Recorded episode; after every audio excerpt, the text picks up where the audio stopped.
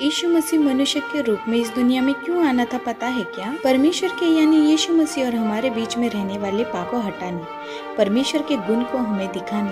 हमारे सारे दंड को अपने सिर उठाने, हमारे लिए एक उदाहरण के तौर पर जीने, खोई हुई शांति को वापस हमें देने, अन्याय को नष्ट करने और न्याय को स्थापित करने, हमारे बोझ को लेके हमें विश्राम देने, पाप और श्राप से हमें छुड़ाने, स्वर्गीय जीवन को हमें देने और आखिरी में वह हमसे कितना प्यार करते हैं वह दिखाने